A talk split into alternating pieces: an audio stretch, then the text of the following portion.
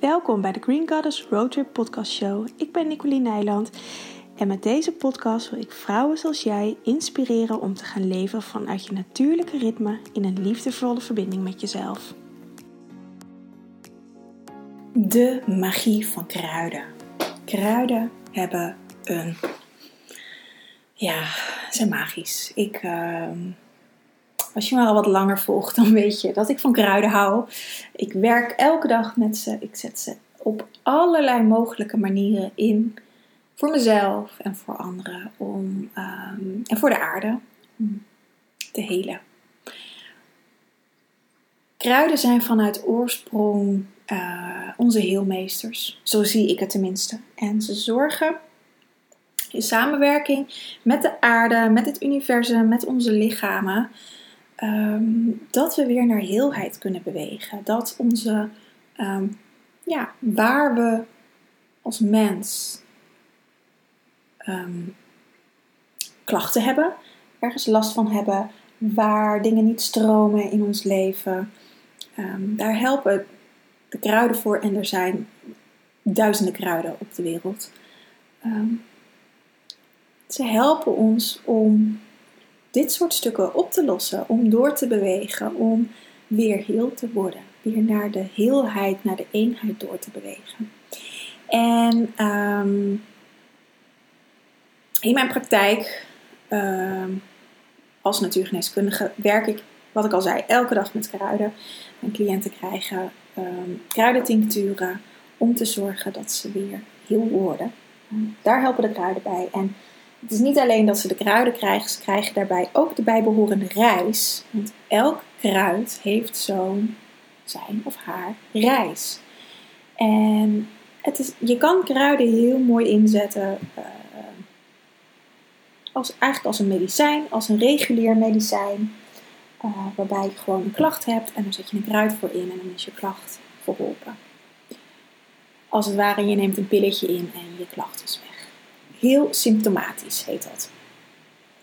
Dat is niet hoe ik ermee werk. Ja, heel soms als er een acute klacht is, als een blauwe plek of een ongeluk of uh, een snijwond of iets dergelijks, dan kan je het symptomatisch inzetten, want dan moet op dat moment heel acuut iets gefixt worden.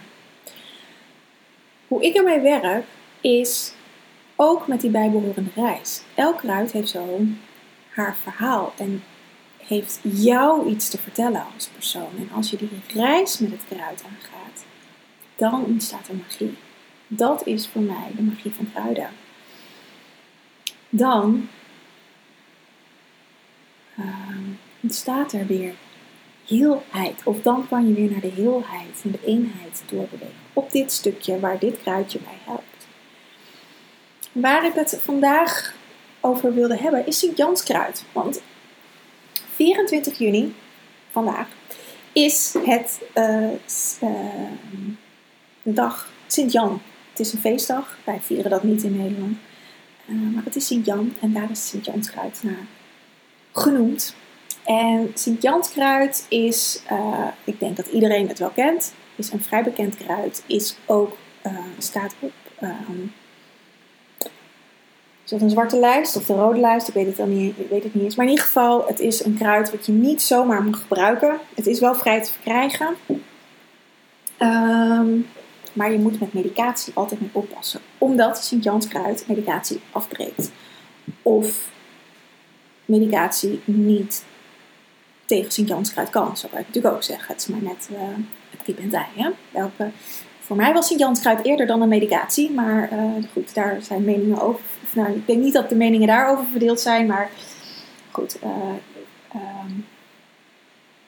uh, artsen zullen er anders over denken dan dat ik erover denk. Um, wat Sint-Janskruid doet, het is een zonnekruid. We zitten in de zomer. 21 juni zijn we overgegaan naar de zomer. Officieel de zomer. We zitten op het hoogtepunt van de zomer eigenlijk vanuit het jaarwiel.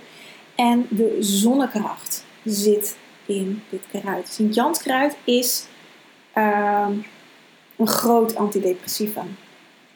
Eigenlijk. Alleen het grote verschil met antidepressivum is dat antidepressivum de depressieve gevoelens onderdrukt. waardoor je ze niet meer voelt. Maar over het algemeen mensen die antidepressiva slikken voelen zich heel matjes. Wat Sint-Janskruid doet, is ze haalt de zon weer naar boven in je lichaam. Ze is verbonden met je lever. Depressiviteit is ook verbonden met je lever. Uh, de lever hoort bij de zomer uh, als, als orgaansysteem. Het is een vuurorgaan. Het is heel krachtig. Vanuit de Chinese geneeswijze is het een houtelement. Maar goed, hout heb je nodig voor vuur te maken. Dus het is heel. Is een warm orgaan, een heel heet orgaan. Veel agressie kan erbij komen. Maar ook als je te veel aan vuur hebt, kan het verdoven, kan het verbranden. Denk aan een burn-out. Als je te veel in de, in de push gaat, kan je die kant op doorslaan. Wat Sint-Janskruid dus doet, is je vuurtje aanzetten, maar op die manier dat je verbonden bent met je eigen natuur. Want je lever gaat over het contact met je eigen natuur, met je innerlijke zelf, met je verlangen. En wat doet ze? Ze is een um, natuurlijk antidepressivum, uh, maar ze uh, reguleert ook je zenuwstelsel. Dus ze zorgt dat je, dat je uh, zenuwstelsel tot rust komt. Dus als je te veel in de sympathisch, sympathische stand staat, eigenlijk, gewoon in de te actieve stand, zal ze je sederen, zal ze je tot rust brengen als je wat meer door bijvoorbeeld depressiviteit in een in, in, in ehm, juist meer, ehm, hoe zeg ik dat? Niet in een actieve stand, maar ja, ja, passief. Maar ook ja, neerslachtigheid, dat je niet in beweging komt. Dan zal ze je op een hele zachte, liefdevolle manier ehm, uitnodigen om meer in je licht te gaan staan om meer je licht te gaan omarmen. En net zoveel licht als dat je op dat moment kan ontvangen. Net zoveel zonnekracht als dat jij op dat moment nodig hebt. Je kan Sint-Janskruid olie uh, bijvoorbeeld ook heel mooi gebruiken bij uh, zenuwpijn en dan de huid ermee insmeren. Um, maar wat waar ik in de intro ook mee begon, wat het belangrijkste is. Je kan bijvoorbeeld je huid ermee insmeren of het kruid innemen als je wat neerslachtig voelt om jezelf meer op te peppen. Maar als je de onderliggende oorzaak, waarom je je zo voelt, waarom je last hebt van je zenuwen, waarom je last hebt van neerslachtigheid, depressiviteit, niet aanpakt, dan zal het net als een pilletje werken. Want dan wordt, je, wordt, het, daar wordt het probleem niet mee opgelost. Het wordt alleen als het ware verdoofd, even tot rust gebracht.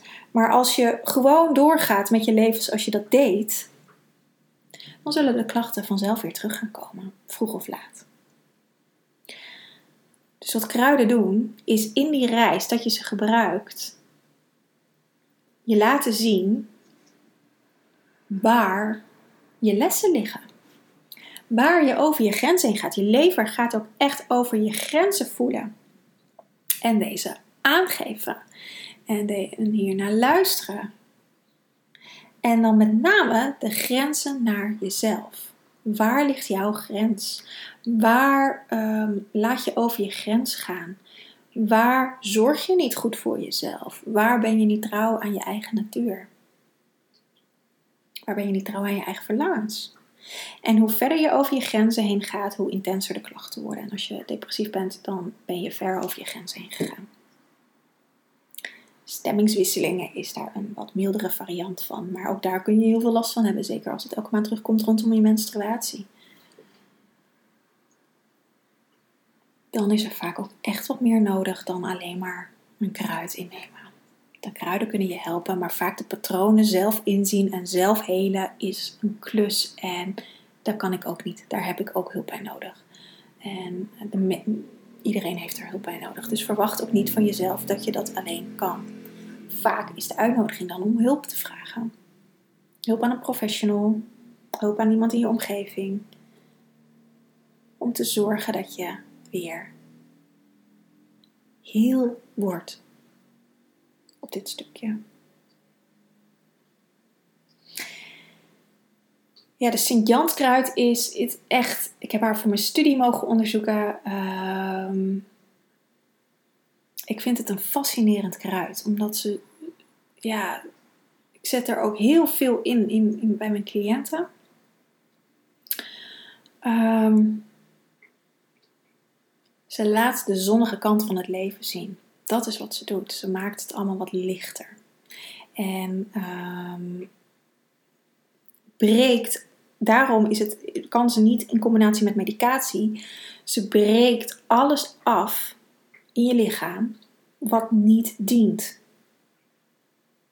Wat niet voedend is. Dus ze zorgt dat, dat je Ehm, dat de lichtheid meer naar boven kan. Dat oordelen op jezelf, dat ehm, het harde werken, dat alles wat niet voedend is voor jou, dat breekt ze af. Dat, dat zorgt ze dat, dat, dat je dat los kan laten.